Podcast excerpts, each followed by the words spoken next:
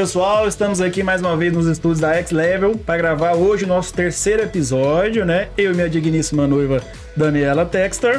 Fala galera, eu sou a Dani, muito bem-vindos ao terceiro episódio do Inova Medcast, o seu podcast de saúde, espiritualidade, bem-estar, performance.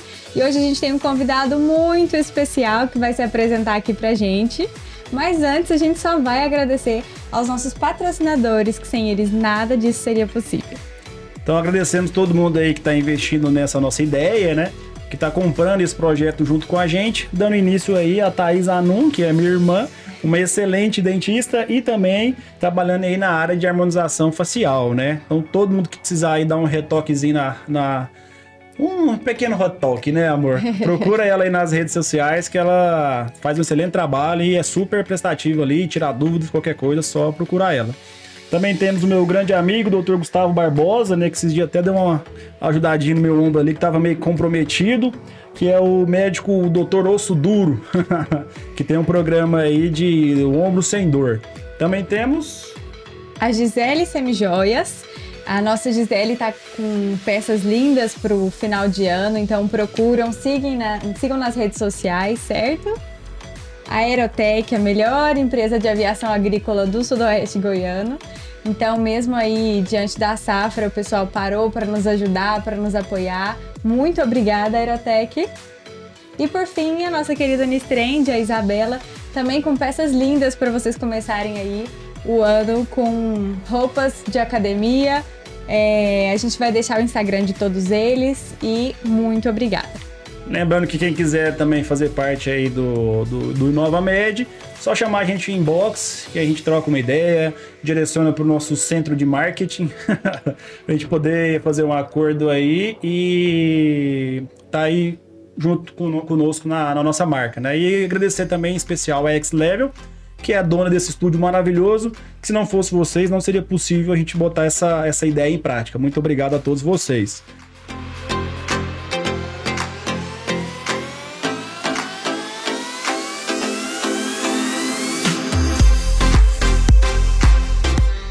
E aí, amor, você quer apresentar o tema hoje? Não, vamos deixar nosso convidado se apresentar. Olha só, então, olá para todos vocês que estão nos assistindo, nos ouvindo, né? Agradecer ao João, a Daniela pelo convite uh, em estar aqui batendo esse papo com vocês. Eu adoro uh, poder conversar sobre medicina, espiritualidade, tudo isso que vocês é, me convidaram para estar aqui nesse formato, né, de podcast, né, que eu ainda digo que eu sou um tosco tecnológico, ainda né, eu tô aprendendo, né. É o primeiro que você participa? Não, é o segundo, mas assim, é, é, eu, né? eu, também, assim, tô aprendendo a ouvir, né, aquela questão de ouvir, você tá às vezes no trânsito, é bem bacana, eu gosto, gosto muito, ou na academia, tá lá malhando, Exatamente. tá escutando um podcast, isso é bem legal. É um show de bola. Então, só para reforçar, você é médico formado na PUC, né? Sim. Fez a residência geral em cirurgia, a residência em cirurgia geral também na PUC. Na, na verdade não é na PUC, né? É na Santa, Santa Casa. Casa Santa, Santa Casa. Casa. É, iniciou a cirurgia plástica no Também percurso na Santa, na Santa, Casa. No percurso mudou um pouquinho, você vai contar pra gente a história. e o mais legal que eu acho, foi professor de cursinho, ainda, ainda é. sou. Faz parte da docência na, na PUC Goiás também, confere? Sim, professor e, concursado. Inclusive, você foi é, professor da minha irmã. Não, foi professor da Thaisa, né? Foi da Thaisa, foi professor da Thaisa. Eu lembro dela. Meu, você não foi por pouco, pouco tempo de, de, diferença de idade. e é instrutor da TLS e da CLS, né? Isso. E agora o papai da Júlia, né? Papai da Júlia. Gente, um beijo já pra Julinha que tá lá. Oh. 19 semanas completando hoje. Aniversário de, de semana. Tô Nossa, babando. Demais. Aproveitando bastante essa Aproveitar parte. aqui a situação. Eu tô aqui tentando encomendar um, sabe? Mas a minha companheira aqui ainda tá um pouquinho relutante, né, amor? Acho que já tá na hora da gente partir pra esse próximo passo, né? Olha só, gente, ao, ao vivo, vivo, ao vivo, ao vivo. Deu ah, ultimato. Caiu no cara certo, porque se deixar eu vou incentivar isso aí. Por favor, que cuida então. de criança no R3, gente. Tudo dá certo. Tudo dá certo. Tudo dá certo. A, a minha amiga Patrícia, né, Freire, ah. é, não sei se vocês conhecem ela, casada com o Djalma, são dois médicos fantásticos. Teve gêmeos, tá fazendo lá residência de, de, de, de nefrologia no, no, no HC. Ou seja, tudo se ajeita. É. Inclusive, a gente quer trazer essas pessoas para contar a história de superação. Quem sabe eu me animo. Oh, então já pode encomendar essa próxima pessoa participar. Eu brinco sempre e falo, pô, minha avó teve seis. Claro que era outra realidade, mas criou seis e tudo venceram na vida, né? Um só na residência, acho que cabe. Mas enfim, mudando de assunto agora, queria que você... Você que introduziu.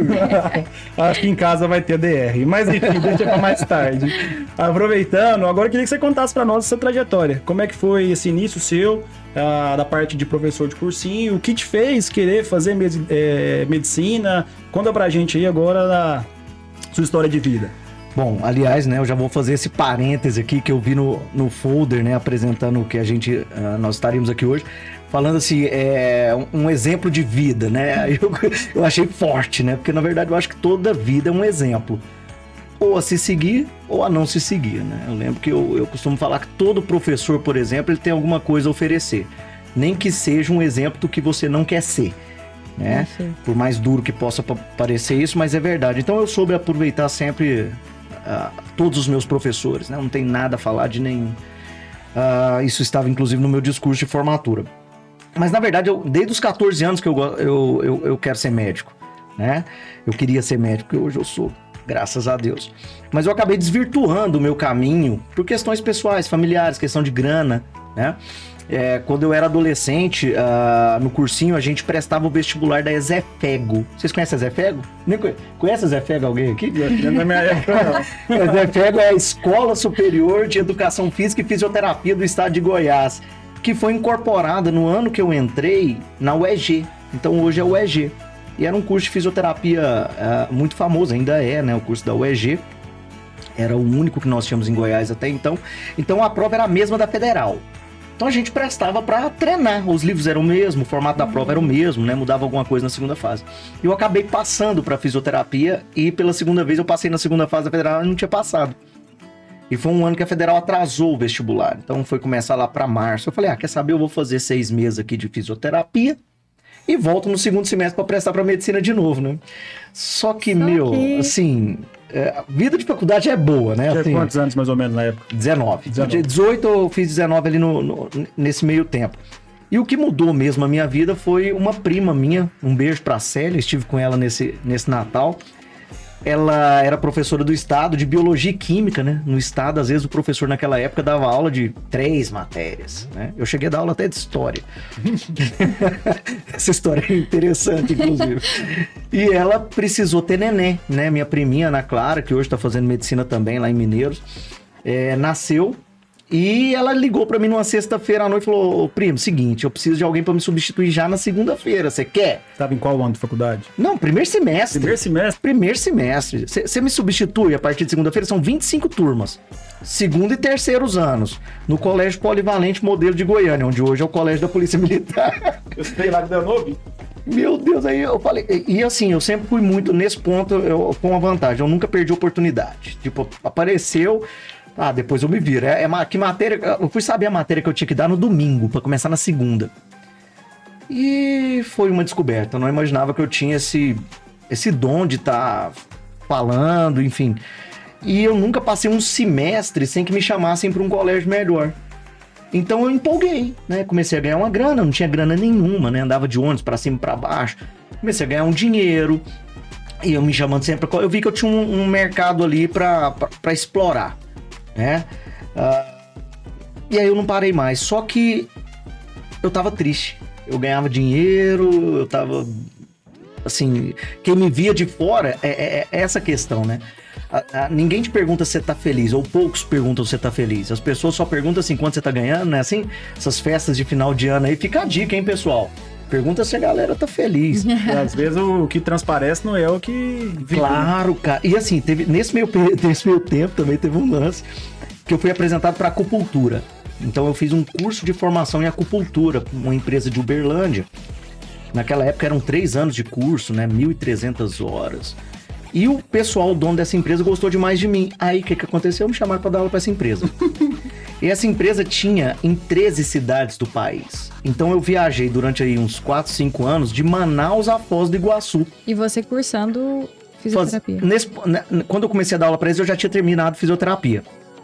Tava naquela ainda, montando consultório, Enfim, eles, não, vamos dar aula pra gente. Então, todos os finais de semana, de Manaus a Foz do Iguaçu. Eu ia pra Salvador seis vezes por ano. Você tem noção que é que Custeado custeado e ainda ganhava pra aquilo, né? Um menino de 24 anos, cara. Tipo. Então, assim, aparentemente eu tava muito feliz. Eu tinha tudo que, assim, alguém procura na profissão, né? Eu já, eu já tinha conquistado muita coisa. Mas tava triste. Tava muito triste. E aí, em 2005, eu pedi demissão de tudo. Minha E- família achou que eu tava maluco. Meus amigos, o que, que, que é? E fui pro cursinho. Eu voltei pro banco do cursinho. Então foi um período assim. é, hoje eu penso, talvez eu falo, cara, eu teria feito diferente. Eu teria estudado caladinho, continuado ganha- ganhando grana, mas estudado caladinho até passar. né? Eu teria feito diferente. Mas hoje eu penso que isso mudou muito a minha vida também. Por quê? Eu fiquei do lado dos alunos. Então eu tinha 26 anos de idade, há 7 anos de professor e convivi com os adolescentes. Então eu costumo falar que ninguém sabe melhor do que eu o que é sentar num banco de cursinho. Porque eu sentei na minha fase de adolescente e sentei numa fase adulta, experiente, observando. Porque eu Uma fiz questão de ficar com eles. Eu não ia pra sala dos professores ficar com meus amigos na época do cursinho. Eu fiz questão de virar aluno de novo mesmo ali. E foi uma experiência que mudou muita coisa, porque eu assisti, imagina eu assistindo aula de química, física, matemática, história, geografia, tudo de novo. Então hoje eu consigo incorporar, seja numa aula de pós-graduação, seja numa aula de cursinho, seja no ACLS, eu consigo incorporar física, matemática, pro que eu preciso passar pro meu aluno. Né? Então, assim, hoje eu posso dizer que eu tenho, a gente sabe pelo menos o basicão ali de, de, de cada uma dessas coisas. Então mudou muito, acabei passando na, na PUC, Sinto um orgulho imenso da faculdade que eu fiz, foi uma faculdade fantástica. Tava no começo, né? Eu sou da turma 5, então gente tava ali construindo o curso, né? Desbravando aquilo ali. Então é, é ma- mais ou menos isso aí. Foi, foi buscando a felicidade mesmo. Mas aí você continuava dando aula na... quando cursava Eu tinha que pagar a faculdade, É né? aí que eu ia- Então eu dei aula todos os períodos. Eu pegava o, o, o horário, né? Porque dividia em subturmas. Uhum. Aí tinha subturma que eu conseguia dar lá 30 aulas, eu conseguia pagar a faculdade. Tinha subturma que eu não conseguiria. E nisso, a turma 5, inclusive, agradeço demais, porque foram muito bacana comigo, meus amigos, sabe? Eles falavam assim, não, deixa o Otaviano escolher a subturma dele e a gente sorteia o resto. Todo mundo concorda? Poxa, o que que é isso, né? A gente sabe o tanto de treta que tem em turma, né? Assim, e comigo eu não tive problema em período algum, pelo contrário, eles sempre me ajudaram muito. Então eu consegui ir pagando a faculdade ali. E engraçado, todo mundo fala assim, como é que você dava conta, não sei o quê, papapá.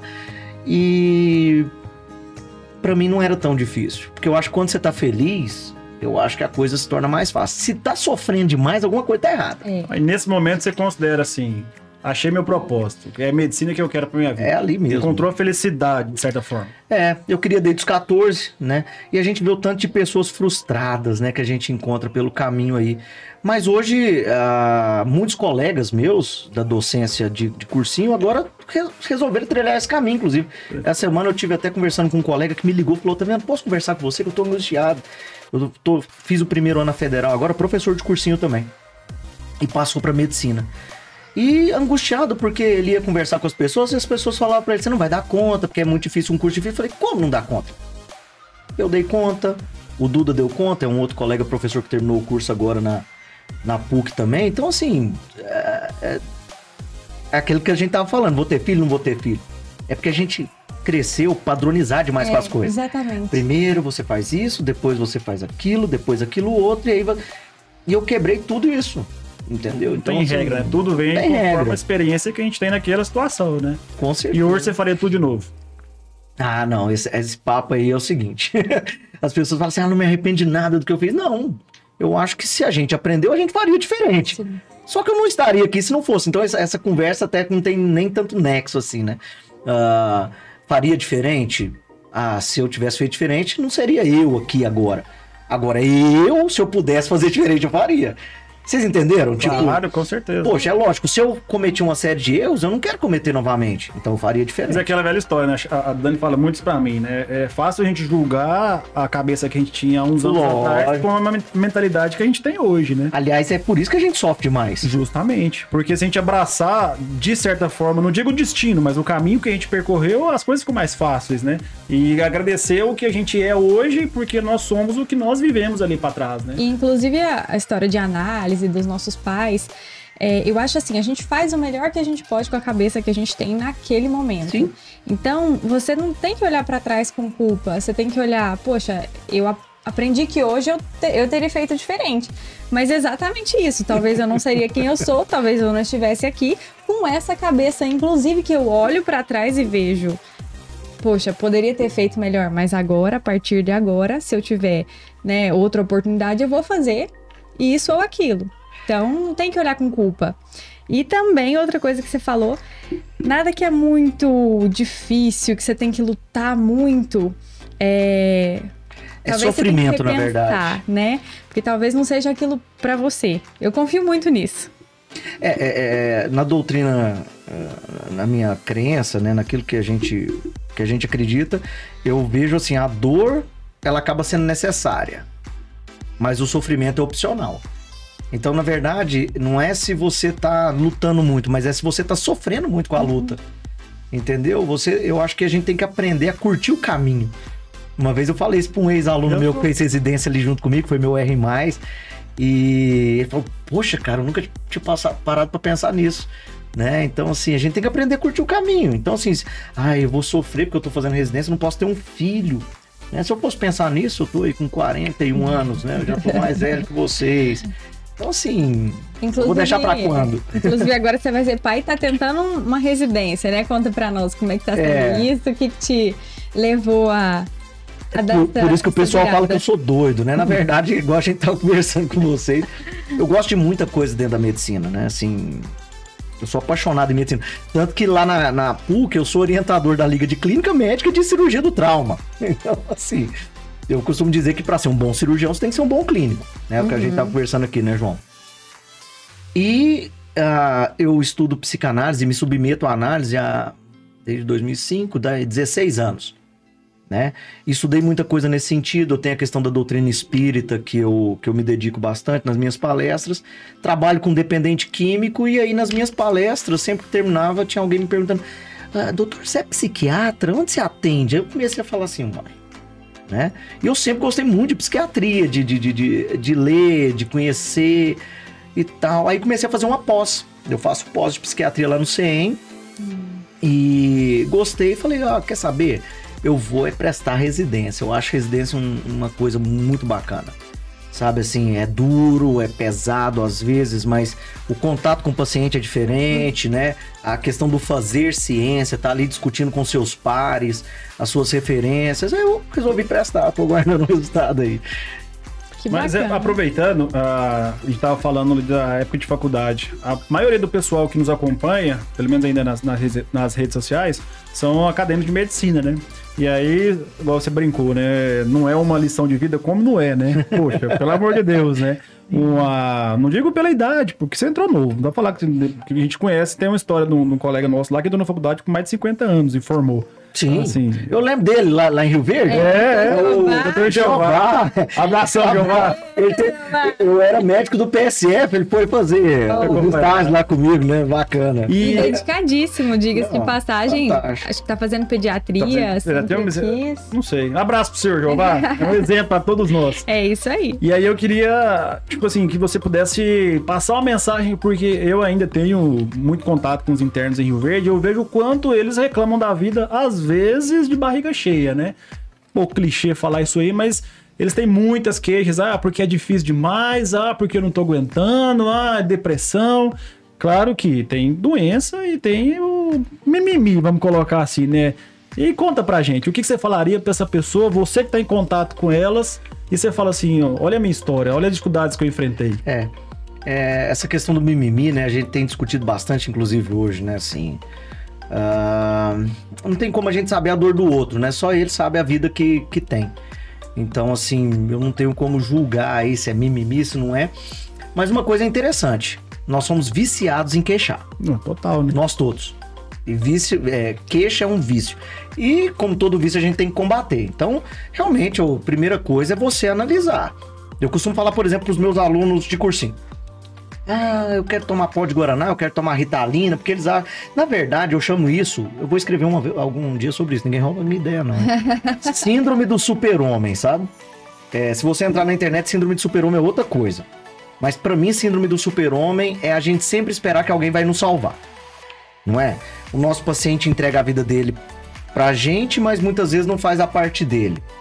O aluno, ele quer que o professor acerte tudo que o professor vai resolver, ou que a Ritalina vai resolver, ou que o pó de Guaraná vai resolver, mas às vezes ele não tá fazendo a parte dele. Então a primeira parte é o seguinte, tô com muito, eles reclamam muito, ah, mas me dá muito sono. A primeira pergunta é, você realmente tá estudando muito, tá trabalhando muito para tá cansado? Não. Então esse sono é fuga. Já, já, já começa por aí, né? Então, assim, o aluno interno ele tem muita dúvida do que fazer. Isso é normal, a gente tem que encarar como normal. Agora, o mais normal ainda é você encarar que, se errar na sua escolha, volta e comece de novo. Tá aí nós dois exemplos. Por que não? Não é, João? Então, assim, as pessoas se cobram muito, é aquilo que a gente ia falando. O mais difícil é se perdoar. Não é perdoar, às vezes, o outro. É a gente se perdoar dos nossos erros. Se é que a gente pode chamar de erro. Poxa, ah, foi um erro eu estar tá na, na, na plástica. Poxa, eu conheço muita gente que é frustrado por não ter entrado na plástica e vive inventando desculpa. É, se eu fosse cirurgião plástico não daria certo. Mas porque não passou na prova. não, eu não esteve lá. Eu posso dizer que eu vivenciei, eu refleti e resolvi que aquilo não era o meu caminho. Simples assim. Não é que é ruim, não é, não é que é bom. Para mim não funcionou. Para mim, Otaviano Neto. Mas é uma especialidade fantástica, maravilhosa. Eu adorava a, a, questão técnica, né? A questão de visão, de realmente você saber é, aqui eu vou mexer, aqui eu não vou mexer, saber falar um não pro paciente, saber orientar direitinho o paciente. Isso envolve até psiquiatria, por que não? Né? E tem Mas, muita assim, questão pra... da, da autossabotagem também, porque a pessoa, para começar, ela não acredita em si. Né? Ela estuda, ela tá ali, é, ela às vezes não dá o máximo e por saber que ela não tá dando o máximo, ela já não vai até o fim, porque ah, é plástica, eu não vou conseguir, talvez não é para mim. Nem tenta, Nem né? tenta. Então é, aí já começa a autossabotagem, né? Então assim, é, não tá dando o máximo de si. É, talvez não, com certeza. E, e, inclusive, as pessoas também esperam muito que os outros vão sonhar os mesmos sonhos que a gente. Aluno é muito assim. É, e é difícil, porque ninguém entende, às vezes, o que, que você quer. Às vezes você mesmo não sabe passar para os seus pais, para pro, pro, os seus parceiros aí, namorados, namoradas, enfim. Aí, aí você fala, ah, a pessoa não me entende, não me apoia, mas às vezes é você que não sabe passar também. Você tá entendendo? É muito difícil isso. O sonho é muito, o sonho ele é muito solitário. O seu desejo é muito solitário. E às vezes também a gente não sabe o que a gente quer. Essa é a verdade. Pronto. Né? Tenta. Porque você, você muda de opinião. E isso é maturidade. Porque às vezes uma coisa que você queria lá atrás, hoje você olha e já não quer mais. Com certeza. Isso eu... Então, assim, reescreva a sua história. Exatamente. Volta lá. Eu, assim, é, a minha esposa me dá muito apoio. Esse é, é, é incrível, é, é, muito bacana. Porque então, manda um abraço. Um beijo, Thaís. É, minha esposa me dá muito apoio, assim, né? quer fazer residência, vamos fazer residência e, e, nós vamos dar conta, é assim mesmo, tá? Então isso é, faz um diferencial. Não, eu que sei também, viu? Não, vocês dois, cara, um foi fazer gineco, o outro ortopedia. São duas residências pesadíssimas, hein? ainda mais onde vocês escolheram, assim. Então, vocês estão de parabéns mesmo. Estamos vencendo, né? Já são R3 os dois, né? Já, os três. É, Márcio, tá aí, né? É, mas só pro pessoal que tá ouvindo aí para entender, né? A gente falou da cirurgia plástica, mas você concluiu a faculdade, aí você entrou na cirurgia geral. Sim. Aí depois da cirurgia geral, você fez é, a prova, passou na cirurgia plástica, e aí cursou quanto tempo? Quatro meses. Quatro meses Quatro e meses. aí desistiu. É. Aí depois disso, plantões, eu, eu trabalhei no TI cinco anos, né? A gente trabalhou em quase tudo, né, João? Fizemos SAMU, fizemos PS, UPA. Só não fiz parte. É, é, como é que chama? É, transporte aéreo, né? Eu fiz um pouquinho de tudo. Mas a docência sempre me chamou mais forte ali. Então acaba que hoje é, nos últimos dois anos eu estou exclusivamente na área de docência. O que, que mais te encanta até hoje, assim, na docência? Ah, é um desafio diário, né? porque é sempre um aluno novo, uma pergunta nova que você não estava esperando. E esse ano, no, no, no, começo do ano, até aconteceu um negócio interessante. Um dono de colégio me ligou, falou assim, cara, o que, que você quer? Eu tenho umas aulas a mais para você. O que você quer pegar? Você pode escolher. Você quer pegar mais cursinho, terceiro ano, segundo ano ou primeiro ano? Primeiro ano é o, o, o adolescente ali de 14, 15 anos. Tinha 15 anos que eu não trabalhava com adolescente dessa idade. E eu falei, eu quero os meninos do primeiro ano. Eu quero. Eles cruzam. Eu quero eles. Eu quero trabalhar essa base. Sabe? Eu quero ver como é que tá essa geração, eu quero conhecer e se eu puder contribuir, eu quero contribuir. Eu peguei a parte de doenças, né? No auge da pandemia. E drogas. E foi, assim, maravilhoso, cara. É, poder dar aula de drogas, de, de doenças e debater isso com, com os meninos, assim. Foi um crescimento bem legal. E agora, com essa mudança aí do ensino médio, já me convidaram para um, um, um colégio já me convidou para poder montar um curso, porque agora é diferenciado, né? Os alunos vão poder optar o que, que eles querem, o que, que eles não querem. É, tem uma porcentagem das matérias que eles escolhem.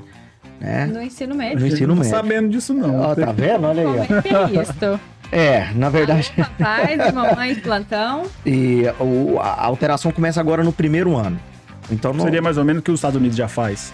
É, algumas matérias eles o básico seria ali português e matemática, né? Com a Depois vai para áreas de exatas, humanas. Aí ele vai escolher para que área que ele vai, né? Nossa. E tem que ter coisas aplicadas para a vida. Então a gente está aí com um projeto de montar um curso para esse colégio chamado Wellness, né? Bem-estar. Então ali eu devo montar ali um curso de primeiros socorros, entendeu? Ah, de levar mesmo o boneco para fazer massagem cardíaca. Porque nos Estados Unidos ah, tem, tem estudo mostrando que 20% das paradas cardíacas são presenciadas por crianças. Então lá eles aprendem, né? Pelo menos o número que ligar ou até fazer massagem. E eu acho que isso falta no nosso país, né? Eu costumo brincar que eles aprendem como é que as briófitas transam. Lembra das briófitas? Lembro por nome, viu? Né? Doutor, doutor Hilton. Como é, que os, como é que os musgos reproduzem, né? Nada contra. Pô, vamos aprender, legal, tá. Mas e aí? Ah, o que fazer quando a pessoa tem um engasgo, ah, uma parada cardiorrespiratória? Como é que a gente trabalha isso? Então, minha intenção é montar esse, montar esse curso Você esse diria ano. que a, a medicina, então, é um caminho para o seu propósito, talvez seja licionar, seja dar aula. Não, lecionar eu nunca vou abandonar, né? Isso aí é certeza. Sua paixão seria dar aula. Agora eu quero ter meu consultório de psiquiatria, eu quero escrever é, Que legal. questões sobre psiquiatria, que eu já tenho muita coisa na minha cabeça, falta colocar em prática, sabe? Esses dois últimos anos foram muito conturbados, mas agora eu quero, eu já tô conseguindo projetar Então, se- isso aí. Eu sei que vai dar certo, mas se caso não passar esse ano, ano que vem, presta de novo. Prestar de novo, não, isso aí Olha já que tá... legal. Olha que Porque legal. na verdade eu resolvi prestar o quê? Um mês e meio antes da prova, dois meses antes da prova. E eu encontrei o, o, o, o Matheus Rabar, não sei se você conhece ele, né? Aham. É um cara fantástico também, que me ajudou lá com o projeto dele também, né? Do, do, do, do Meta R1, de poder estar estudando. E eu fui estudar o método dele, aí nós fizemos uma, uma troca, né? Eu, eu acabei estudando o método dele e estudei para a prova. Só que foi muito intenso, foi um mês e meio ali que eu peguei para estudar. Ah, e trabalhando mesmo tanto. Então, assim, mas valeu demais. Valeu. já tá dentro, certeza. nós queremos... Matheus, nós queremos você aqui, Ah, tá? é, com vale a a, pena, viu? Vale Legal. a pena. Legal. É um cara Acho que eu sei, foi um, bacana. é o que tem um curso na internet de clínica, Isso, é um- né? não, ele, o curso dele é de preparatório para as residências, é o Meta R1. Eu Achou com isso. Não sei se eu podia fazer mesmo. Pode, cara, que isso. é. Aqui até... Água nativa, nos patrocine, por favor. Mas, é- mas, mas não é legal essa geração nossa, Demais, ah, como vocês, eu vejo assim, eu não tenho muito na ver esse empreendedorismo que vocês têm aí, quem sabe um dia eu desenvolva. Mas eu acho muito legal ver vocês crescendo, ver vocês investindo nessas áreas, sabe? Ah, nem tudo na medicina é só viver de plantão ali, e as pessoas acham que é isso. É, esses dias um aluno perguntou pro professor, então você largou a medicina, professor? Você só dá aula? Eu falei, poxa vida. Talvez a que mais tenha contato com medicina é o professor, né? Não, e outra, né? Eu fico pensando assim. Eu, é, é, eu entrei no site do Colégio Americano de Cirurgiões agora para fazer meu currículo e tudo. Ah, hoje eu sou diretor do curso, né? Do, do, do ATLS. E entrei lá para ver o meu currículo. Eles têm tudo lá armazenado lá no Colégio Americano de Cirurgiões. Eu dei simplesmente 50 cursos de ATLS. Eu fui fazer as contas, são pelo menos 800 médicos que passaram com a gente. Você vai me dizer que eu não tô produzindo mais se eu estivesse dando plantão? Não, e detalhe. Cê- Não é, porque se, se você tá ajudando pessoas que estão ali na linha de frente, né? Não tem um curso do ATLS que termina, porque sempre a gente faz aquela reunião, né? Não tem um curso do ATLS que, não ter- que termina que o pessoal fala assim, poxa, mudou completamente minha visão. Parece que dá vontade até de você ir dar um plantão na hora, né? Não, eu quero salvar vidas aqui. Poxa, isso, isso é salvar vidas também. Alguém tem que ensinar, alguém que tem que estar lá pra, pra- eu e a Dani, a gente fez um, um levantamento mais ou menos assim quando a gente tava te stalkeando. Sempre quando a gente traz um convidado, a gente vai lá e dá uma stalkeada. E aí a gente foi fazendo um raciocínio. Você foi professor agora que a gente tá descobrindo em 2005 mais ou menos. O quê? Que você foi professor de cursinho. Não, desde 99. 99. Então, ó, 99. desde 99, 22 anos. você vem acompanhando pessoas que estão em formação para a faculdade, né? Sim. Os pré-vestibulandos. Então, só ali vamos colocar uma porcentagem alta de médicos. Aí depois você deu aula para eles durante a, o curso, né? A graduação, dos aqui em Goiânia. Fora depois que eles formaram, que, que você é, virou é, instrutor do TLS CLS, o quanto de pessoas formadas em outras universidades. Então, praticamente desde 90 para cá, todos os médicos passam de sua mão, velho. Olha só que legal, É cara. muita gente. É muita gente. Não, e assim, é um tesão, não tem, tem uma- um pagamento aí que eu acho que poucos veem, que é a questão ah, ah, do reconhecimento, de, sabe, de, de, de você, às vezes, ser, estar ali como uma referência, né? Agora, no- antes do Natal, eu recebi o convite, né, de ser homenageado da turma viu. 22 da PUC. É, mas isso aí é todo ano, né? Mais. Não, não, ó. Eu fui residente homenageado da turma 15. Um grande beijo pra turma 15 da PUC. Aí eu fui padrinho, cara. Vocês têm noção do que é ser padrinho de uma turma? Eu fui padrinho da turma 17 e agora homenageado da turma Legal. 22. Isso é muito legal. E médicos, pessoas que gostaríamos de ser, como é que é aqui? Ah, teve um, um a Atlética da PUC fez agora, né? Qual fizeram uma votação lá de qual qual professor que eles gostariam de ser, né? Então assim, eu faço com paixão, cara. Eu ensino semiologia no módulo 4 e semiologias é, de especialidades. Por isso que eu, eu tenho até o sonar, viu? eu, eu tenho o sonar, eu vejo o coraçãozinho da Júlia direto. Oh. Quando eu quero conversar com ela. Julinha, vem, vem papai, vem se acelera esse coração aqui. Então eu, eu dou aula de, de semiologia da gestante, semiologia do sistema uro- urogenital. Então, assim, é muito legal, cara. É Sabe, muito o- a legal. gente fica muito satisfeito é porque quando a gente começou essa ideia né, do podcast, talvez uma das, das pretensões que a gente tinha era justamente trazer é, pessoas como você para o nosso lado, né? Trazer para cá. Pedro foi da mesma forma, você e tem vários outros aí que a gente vai convidar. São pessoas que não veem não veem na medicina um fim, né? Eles é, empreendem. Você fala, ah, não tenho veia de, de empreendedor. O que você fez até hoje foi empreender. Não tinha essa ideia, né? Né? O, Pe- o Pedrão é um cara é, é empreendedor pra caramba. A gente não, mas ele empreende porque ele tá no digital. Talvez você ainda não está no digital. até manda um abraço pro Pedro. Ah, aqui, ele é né? parceirão. Não sei se você tá me devendo o jantar na sua casa, viu, Pedro? Eu vou cobrar. Agora ele tá em Dubai. Tá em Dubai, gente. curtindo lá as férias. Outro nível, né? Aí então, você até hoje, você nada mais fez do que empreender, né? Na sala de aula, você gerou uma conexão, você transmitiu o seu conhecimento pro aluno. E o que eu acho mais legal no empreendimento, porque empreender muitos fazem, né? Agora, aquele que tem um retorno, principalmente da gratificação do seu vamos colocar do seu cliente, no seu caso do aluno, cara, isso é fantástico, isso é uma lição de vida. Quando eu coloquei a sua fotinha lá no meu story, não sei quantos. Nossa, que massa, o Sério, Taviano, o que Taviano é fera, que legal, que dia que sai? É, bombou, velho. Aí assim, a gente tá tendo, tendo- um problema porque a gente grava, né? Esse aqui vocês vão ouvir depois, daqui a algumas semanas ainda, depois a gente vai acompanhando semanalmente. Não, já quero ouvir, vai ser live, vai ser aonde, então assim... Cara, é muito legal isso, né? E isso, pra nós, é um incentivo também, pra todo mundo que nos ouve, de ver que ah, aquela caminhozinho de consultório, plantão, não é pra todo mundo, né? A gente pode se encontrar, e tenho certeza que você se encontrou e é bem sucedido, né? E é feliz, né? Isso que eu acho mais legal. Você viu que você começou ah, falando que você não tinha encontrado a felicidade naquele momento. E agora, quando você fala em dar aula, seu sorriso assim Ah, é. é outra coisa, né? Eu não consigo esconder, né? A gente Eu sou um cara muito feliz. transparente, cara. Assim, as pessoas. Quando eu tô triste, o pessoal já sabe. Quando eu tô feliz, o pessoal já sabe. Não dou conta de esconder muita coisa, não. Não, isso aí fica quando eu e o. João, é, a gente foi escolher a residência, onde que a gente né, queria fazer, queria prestar, nós sempre quisemos lugares que fossem muito academicistas.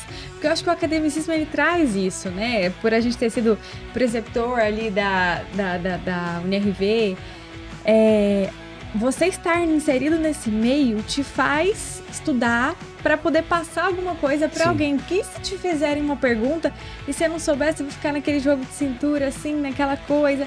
Então você vai estudar para ter, né, base no que, que você tá falando. E a gente, né, o Hugo e o Materno são excelentes nessa questão. O Jo- O João tem aula todos os dias, a gente também praticamente.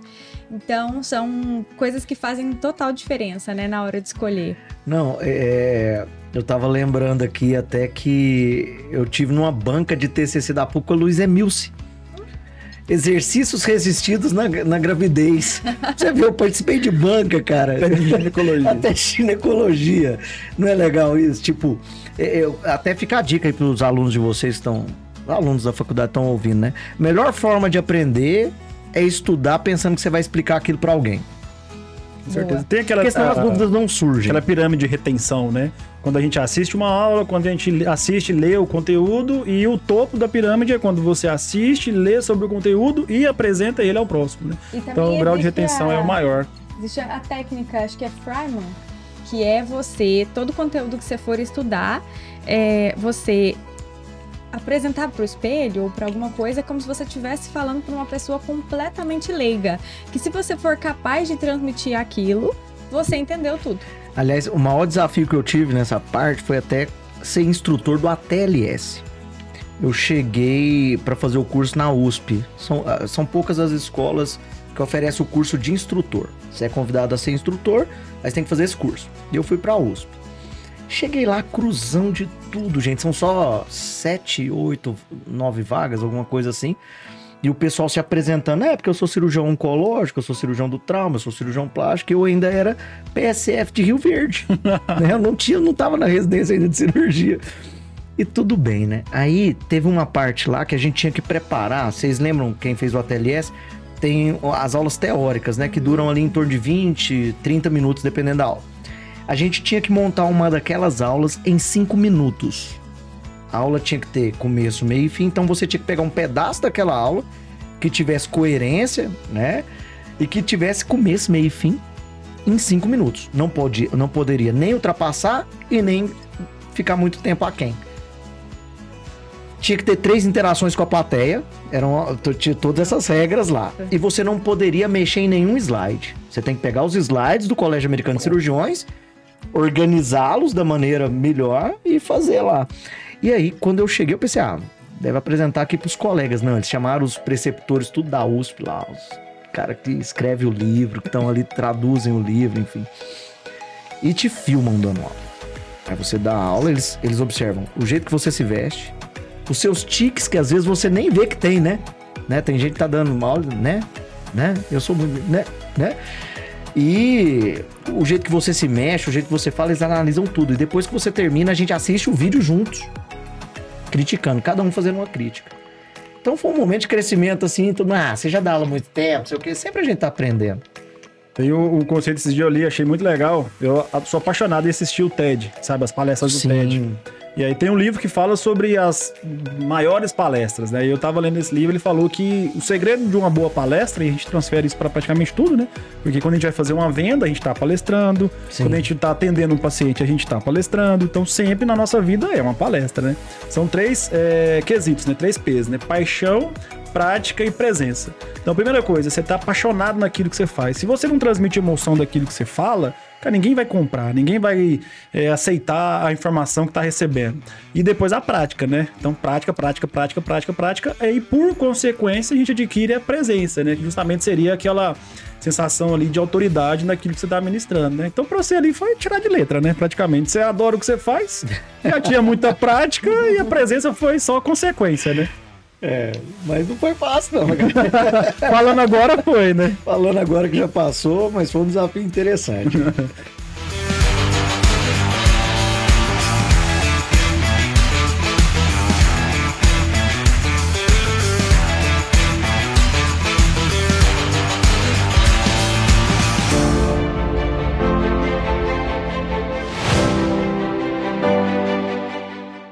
Acho que da- a gente que te conhece já tem um tempinho, acho que du- duas coisas que a gente vê que saltam aos seus olhos, né? Que você gosta muito de falar é sobre licionar e a outra também é um pouco sobre espiritualidade, né? E aí, aonde que entra essa parte de espiritualidade? E você, como médico, você já viu muitos embates religiosos, por exemplo, ah, aquela velha história, um, ciência versus religião. O que, que você pode falar pra gente através dos seus ensinamentos? Você encontrou mais a presença de Deus ali na medicina? O que, que você. Que eu acho que você tem muito pra falar isso pra gente, né? Nossa. Total, assim. Aliás, é uma busca incessante da minha parte. Porque eu fui criado dentro do catolicismo, que eu adoro, assim, a beleza do catolicismo e tudo. A minha mãe ministra da Eucaristia. Eu fui o melhor aluno de primeira comunhão, melhor aluno de crisma lá na São Paulo Apóstolo. É, eu amo aquela igreja, enfim, mas tinha algumas respostas que me incomodavam que eu ainda não tinha encontrado. Eu acho que toda religião é boa, todas, sem exceção, se elas te modificam para o bem. Aliás, nós estamos passando por um momento aí, né? É, eu costumo dizer que se o seu discurso não é compatível com as suas atitudes, alguma coisa está errada. Né? E eu busquei muito isso. E, e nessa busca, um amigo que eu tive, um grande amigo que eu tive, me apresentou a doutrina espírita. E realmente modificou a minha vida completamente. Ali eu consegui algumas respostas que eu procurava, né? E a última coisa que eu pensei em fazer foi palestrar. Justamente porque eu me cobro muito, como a gente vinha conversando, a questão da coerência entre atitudes e, e, e, e é, o discurso e a atitude. Eu falava, gente, como é que eu vou fazer uma palestra aqui se eu não me vejo como exemplo disso? Né? Se eu até que eu aprendi, tem um livro que eu gosto muito, chama Caminho, Verdade e Vida. Que o caminho vem primeiro. E é caminhando que a gente vai aprendendo. Então, na verdade, eu comecei a encarar todo mundo como companheiros de jornada, companheiros de caminhada.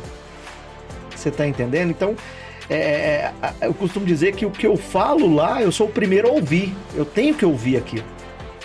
Tinha uma história, se não me engano, do Haroldo Dutra Dias, um palestrante que eu gosto muito, ele falava assim, gente, meu maior medo é a hora que eu desencarnar, chegar lá do outro lado, vir um, um anjão com as asas grandes me receber e falar assim para mim, ô oh, Haroldo, eu tô aqui com essas asas grandes aqui, porque eu escutei todas as suas palestras, né? Ou seja, ele mesmo que deu as palestras não chegou a tal ponto, né? Eu, eu, eu escutei e, e, exercitei, né? E, e busquei colocar em prática. É isso que a gente precisa, colocar em prática.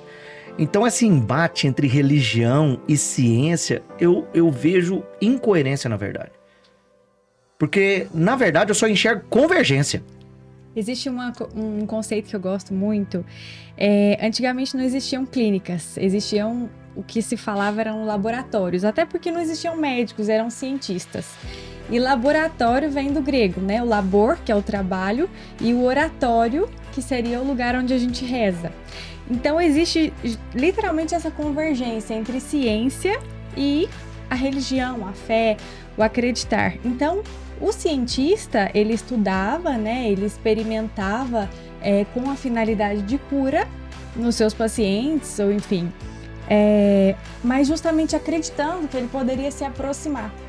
Então, assim, um grande embate que a gente vê hoje é justamente a separação, como que esses caminhos se tornaram tão diferentes, né? E eu peço muito todos os dias que eu vou dar um plantão ou alguma coisa, eu falo, Senhor, fazei um instrumento de vossa paz.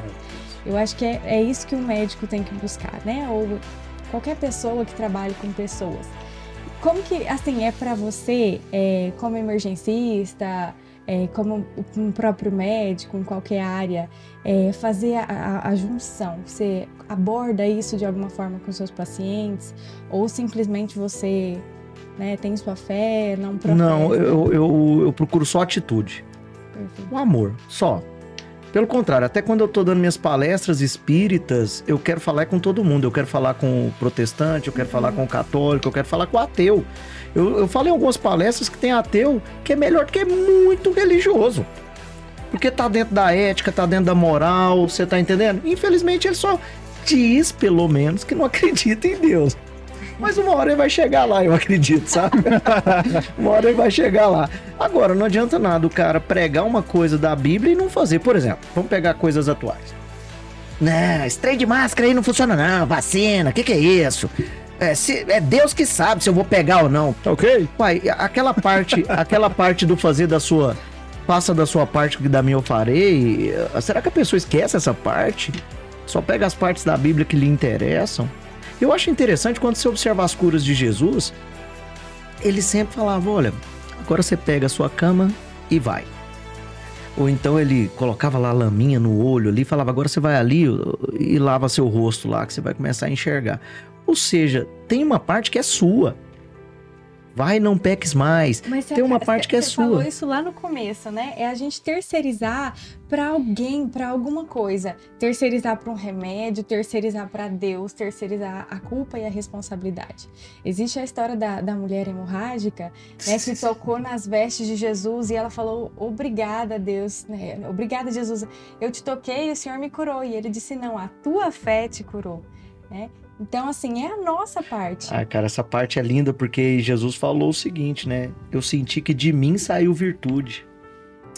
Cara, é, é, é, de- é isso que nós somos chamados, independente do trabalho que você faça. Não só médico, não só professor. Eu acho que nenhuma, nenhum trabalho, nenhuma profissão é melhor que a outra. Pelo contrário, eu acho o seguinte: não interessa qual o trabalho que você faça, interessa o que o trabalho modifica em você. É isso que a gente E não no observa. próximo, né? Não, principalmente em você, porque você tá ajudando, com o seu trabalho, você tá ajudando alguém. Né? Você pode ser um. Tá, tá- tá trabalhando num cartório, entregando uma carta. Você, você tá fazendo a sua parte, você tá ajudando alguém. Mas e o que, que o trabalho tá modificando em você? O De que, que tá novo, modificando? É, olha lá, a psiquiatria volta de novo. É, fel- fe- felicidade, né? Vem do grego félix, que significa trabalho, é, na verdade, fruto. Então, o fruto você colhe de alguma coisa. E você colhe de alguma coisa que você está trabalhando e fazendo. E eles, né, muitas vezes atrelam essa, essa a depressão ser um problema tão difícil porque você se torna muito improdutivo, né? Acaba que passivamente durante o processo depressivo. Então você não consegue produzir e, portanto, você se afasta ainda mais da Um felicidade. ciclo, né, vicioso.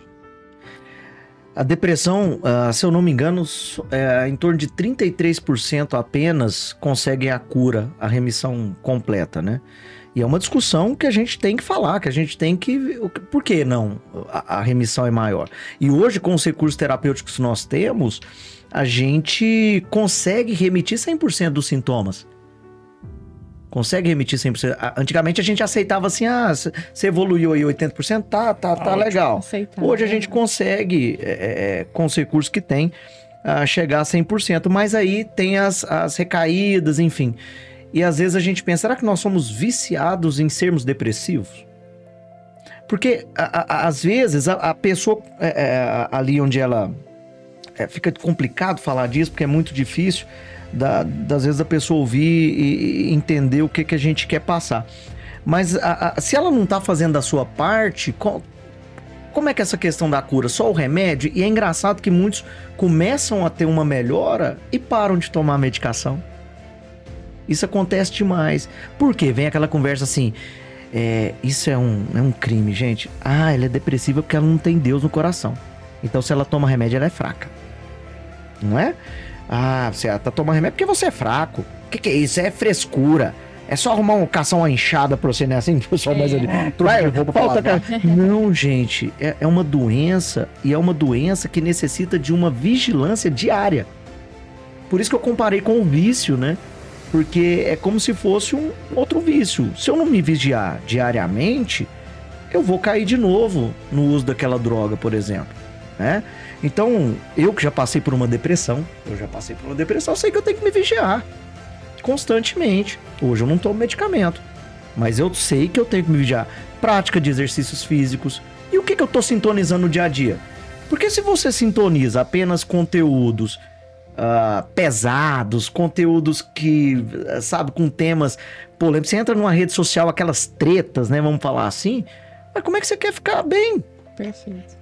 Então nós somos aquilo que respiramos, aquilo que sintonizamos, E que consumimos. que consumimos. Então você tá lá almoçando e coloca no jornal. Desculpa, gente, eu, eu adoro a imprensa, eu acho maravilhoso, mas poxa, você liga, você tá almoçando e liga num jornal onde tá falando de estupro, de assassinato e de tudo mais, fica complicado. Se você- não soubesse limpar ou se bloquear, né? Até, é, isso é interessante, a gente discutiu isso com o Pedro, né? Hoje a gente tem no celular uma forma da gente escolher o que a gente consome, né? Sim. Então a gente tem que ter esse controle, esse cuidado, por exemplo, na- nas mídias sociais, entre elas o Instagram, que é a que a gente mais utiliza, né? Seguir só aquilo que vai te trazer é, a- algum crescimento, seja ele filosófico, profissional e também religioso, né? Então assim, a televisão eu acho que hoje em dia, ah, digamos assim, tá perdendo seu espaço, né? E aí a gente tem que muito uh, procurar coisas que, no, que nos acrescenta, que nos traz é, algo, alguma coisa de valor, né? E eu acho que melhor do que isso é a rede social, né? Só que tem que ter muita responsabilidade, né? Porque também da mesma forma entra naquela velha história de causar depressão, a pessoa procurar uma perfeição inalcançável e tudo mais, né? E você falando isso aí, interessante, né? Mas acho que mais um caminho que você vai trilhar e vai brilhar, né? Porque você falou super bem também da questão de psiquiatria, a gente Tomara. vê que... Não sei se super bem, mas eu vou estudar bastante ah, pra melhorar isso aí. modéstia. mas então, assim, a parte religiosa, você acha que ela é fundamental para todo ser humano, né? Fundamental. Principalmente médico. Aliás, uh, se eu não me engano, né? A maior... É, digamos assim, o, o maior fator de risco para suicídio é a falta de esperança. E a religião ajuda muito Sim, nisso. Com certeza. Né? A trazer essa esperança para nós. E, e, assim, eu não cons... eu, eu, apesar de ser espírita, eu sempre penso assim, eu não tô pensando na próxima vida, nem preocupado com o que eu fui, não. É o que eu tô modificando aqui agora. Então, por isso que eu falo que a diferença né, do católico, do, do, do, do, do, do protestante do espírita, na verdade, é, é como que ele vai chegar no fim né? Para eles uma vida só é, é, é suficiente, para nós são várias escolas. Mas fora isso, Deus é o mesmo, a lição é a mesma, então tudo bem. Modifica tudo então numa vida só. Maravilha. Difícil, né? É. Não é? É porque um dia eu participei do congresso, eu não me lembro que ano que foi. Acho que 2015 do Congresso Espírita é, Brasileiro, que é aqui em Goiânia, na época do Carnaval, né? Na época do Carnaval. Então, é, eu participei de um momento assim sub, que eu acho sublime assim foi uma um, a, a, naquele ano nós estávamos discutindo o céu e o inferno. Foi aniversário desse livro espírita o céu e o inferno. Uhum. e nós tivemos os representantes espírita aí tinha um padre tinha uma freira e tinha um, um representante da igreja presbiteriana. Ou seja nós tínhamos essas três denominações cristãs discutindo o céu e o inferno de forma fraterna, de forma inteligente, de forma educada. E foi um momento lindo. Inclusive, se eu não me engano, chama Severino Celestino. Se eu não me engano, ele é do Ceará. Ele fez uma tradução direta da Bíblia do hebraico, aramaico para o português, né? Ele não pegou os viés das traduções que, que intermediárias que vem pra gente. E de repente a gente conseguiu discutir e falar assim: ó, não tem nada.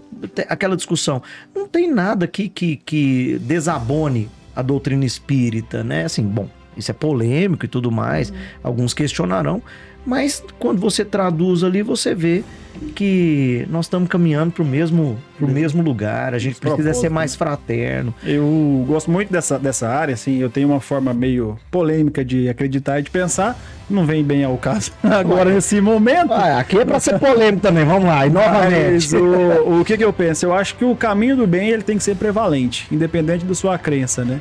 Então, eu conheço, estudo muitas pessoas que são ateias e eu acho muito interessante também, não digo a, a doutrina, doutrina em si, porque não existe uma doutrina ateia, ateu, não existe, né? Uhum. Na verdade, é a ausência de doutrina, a ausência de, de crença.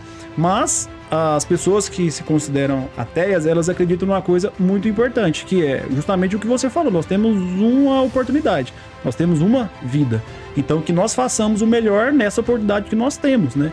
E eu conheço muitas pessoas que são religiosas que às, ve às vezes estão muito mais no caminho do pecado do que muitas vezes pessoas que são ateias e que não estão. Não, e aí é que tá. O ser humano ele consegue fazer de Deus o que ele quiser. Com certeza. Inclusive uma arma, tem, né? Tem uma cena esdrúxula, não sei há quantos anos isso, não sei se vocês vão se lembrar, provavelmente vão, de filmaram os políticos lá distribuindo dinheiro da propina entre eles, e eles colocaram, foi quando ficou famoso o tal do dinheiro na cueca, dinheiro na meia, né?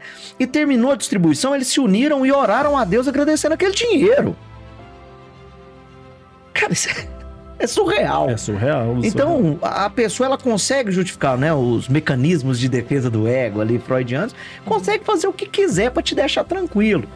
Você tá entendendo? Então é o seguinte, para mim só tem duas, é Jesus Cristo ali ele resumiu tudo em duas coisas: amar a Deus sobre todas as coisas e ao próximo como a si, a si mesmo. Então aqui tem dois problemas. Primeiro, quando fala amar o próximo como a si mesmo, já é complicado porque normalmente você não se ama. É difícil se amar de verdade. Porque se você se ama, você cuida do seu corpo, cuida da sua mente, cuida do seu espírito.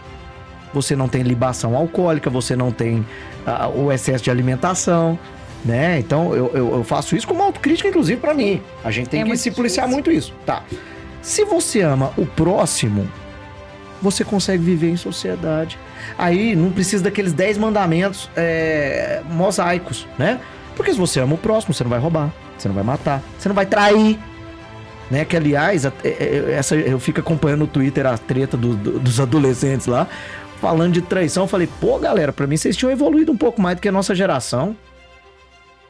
Porque lá no HDT, gente, a coisa mais triste que tinha era diagnosticar, às vezes, HIV num paciente casado e ter que fazer o teste na esposa que tá ali do lado dele. Se puder contar, né? E- não, e a gente tem que falar, olha, né? Alguém às vezes tem ali a questão de traição. Então, assim, é, quem ama não trai, não tem conversa, não, não vem com justificativa. Quem ama não trai, não é só traição de, de, de, de, de- parceria sexual, não. É traição entre amigos, é traição entre colegas de trabalho, isso não existe. Uhum. Então é amar o próximo. Resumir. Jesus foi maravilhoso, ele resumiu tudo em duas coisas. Eu, eu acho um conceito muito legal. Talvez um livro melhor de coach e de performance e desenvolvimento pessoal é a Bíblia, né?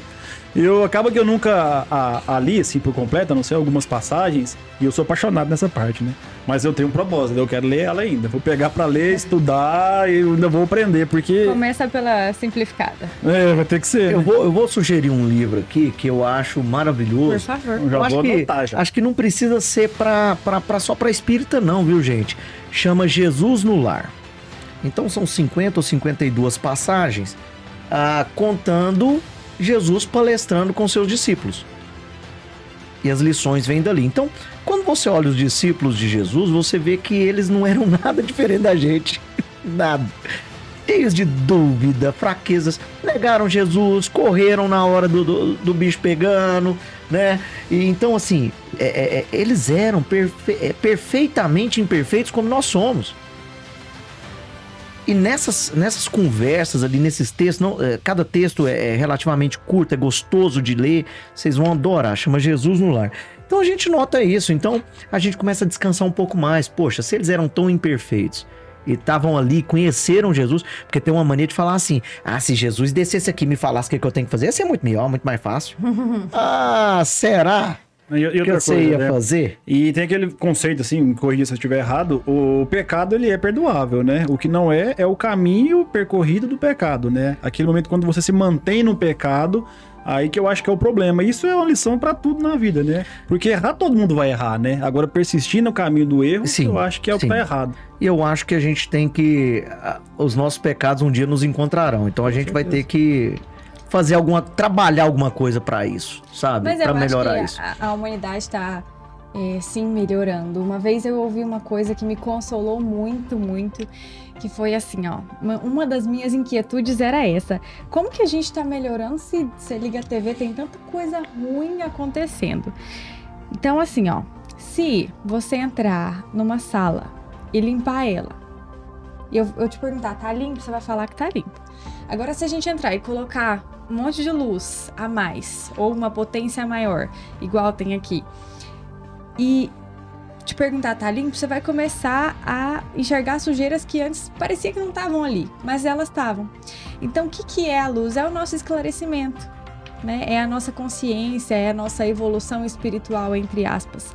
Então, antigamente, pessoas matavam em nome de Deus, né? E tava tudo certo. Mas era o- a, consciência, de novo, que eles tinham lá atrás. E tava tudo, né, pra eles tudo certo, tava certo aquilo ali. Então hoje a gente vê com uma potência maior, com um esclarecimento maior. Então sim, estamos melhorando. Eu vejo isso também. Acho que você foi muito assertiva, né? A luz será jogada sobre as trevas. E quando joga luz, é, a gente consegue enxergar. Então, até aquela questão, né? Só tem corrupção se investiga. E eu acho legal esse negócio, né? Conhecereis a verdade, a verdade o libertará. Então vamos colocar sigilo nas nossas ações aí, né? Melhor coisa que Pô, acontece. desculpa aí entrar nesse ponto, mas eu não consigo entender essa coerência aí. Tá ok? E, e- e a, e a internet? Tá me chuta. Você tá demais. Não, mas Você a gente. perder espectador. né? Mas, é- não, mas a gente tem que perder um pouco de medo de Tem, falar é, de disso. falar o que E pensa. aprender a escutar, a, a escutar o outro também. Eu gosto. eu- eu- nas redes sociais eu sigo aqueles que eu não, é, diga assim, Concorda. que eu não concordo com eles. Eu sigo gente da esquerda, eu sigo gente da direita lá no Twitter, porque eu quero saber o que, é que eles falam. Pra montar a minha própria Uhum, opinião. opinião. E você vai perceber que a internet fez isso. Ela trouxe voz pra todo mundo. Perfeito. Então hoje você quer ganhar dinheiro, com- você consegue. Você vai lá, tem, tem muita gente, inclusive, ganhando muito dinheiro com muito pouco conteúdo. Conteúdo de verdade. Vocês podem refletir sobre isso uma hora aí também. Tem muita gente vendendo uma coisa que não conhece. Com certeza. Não conhece. Não conhece aprofundadamente, ou pelo menos não vivenciou. Tem Você tá entendendo? um, um conceito bem legal que eu acho que tem quatro. que, que explica quatro fatores que a, que a tecnologia nos emburreceu. Um deles é justamente esse aí. Nós perdemos o senso crítico. Nós, assim, es- espero que nós aqui ainda te- tenhamos esse, né? Eu, pelo menos, tento.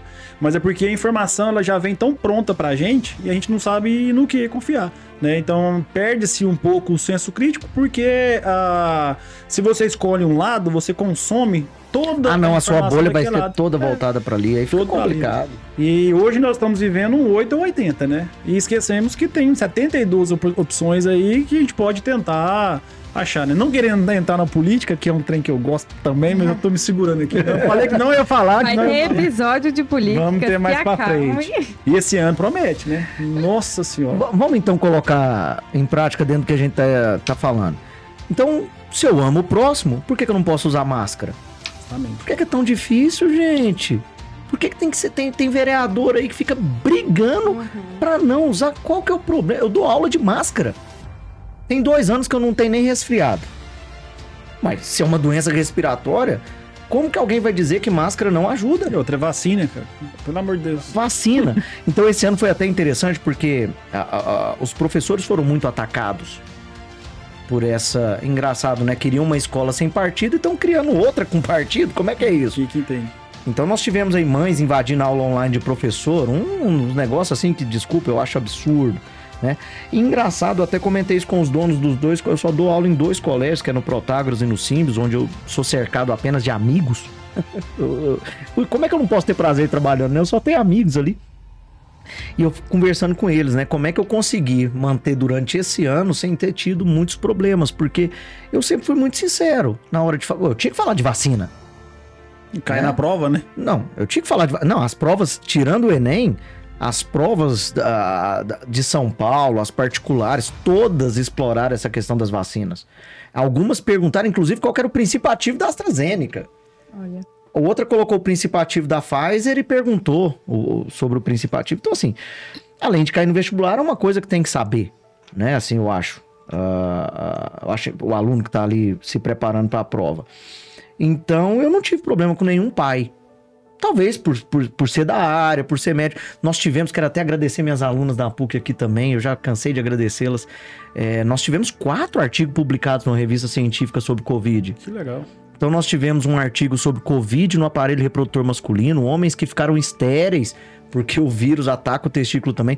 Então eu acho até criminoso aquela conversa, é melhor pegar a doença do que você vacinar, porque tem uma série de riscos. Tá, a vacina tem risco? Todas têm.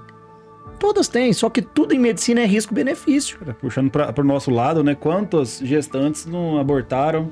É, tem- temos relato ainda não ah, ainda relatado em forma de bibliografia, mas assim, só mesmo de experiência clínica. Vários pacientes evoluindo com necrose avascular do fêmur, da cabeça do fêmur. por Ah, eu tenho um amigo, professor, Gente que, nova. que teve que fazer agora a artroplastia do quadril, né? Por obstrução, a trombose ali por causa do Covid, não foi por causa de vacina. Não, né? e ninguém tá vendo a jacaré, né? Até, até então, né? Sem, fa- sem É, não, falar o nisso aí. pessoal se preocupa ali com alopécia, não sei o quê.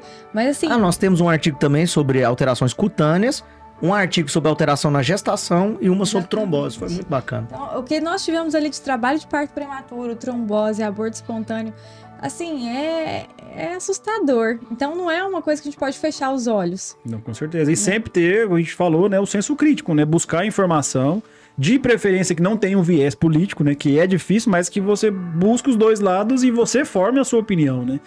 É difícil. Esperamos um ano aí difícil, né? Esse ano que entra, né? é, Vai ser canseiro. perfeito. Ah, Pra gente encerrar, então. Ó, é, passou rápido esse negócio. a gente- a gente tá chegando Muito aí no tempo aqui, viu, limite. gente? É... Não, eu só queria perguntar, e os meros conhecidos?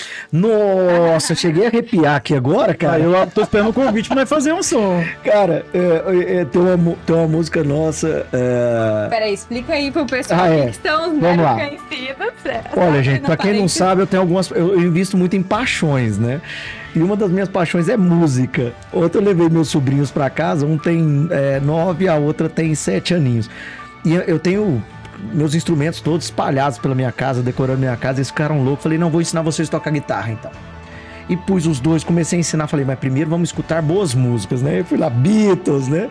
Então eu tive, eu tive algumas bandas, né? Assim, eu tive não, eu participei de algumas bandas. E a última foi muito importante pra mim, foram os meros conhecidos, que era uma banda de pop rock autoral. Então Eu as lembro. músicas autorais do meu amigo Alan, né? Alan.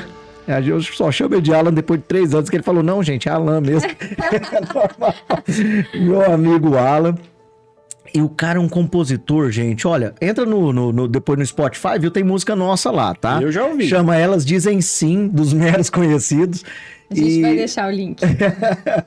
e foi um período bem bacana. E agora, 2 de novembro, é aniversário do, do, do Alan, e eu liguei pra ele, né? Mandei uma mensagem pra ele, ele falou, poxa, que saudade, podíamos voltar a tocar juntos aí, né?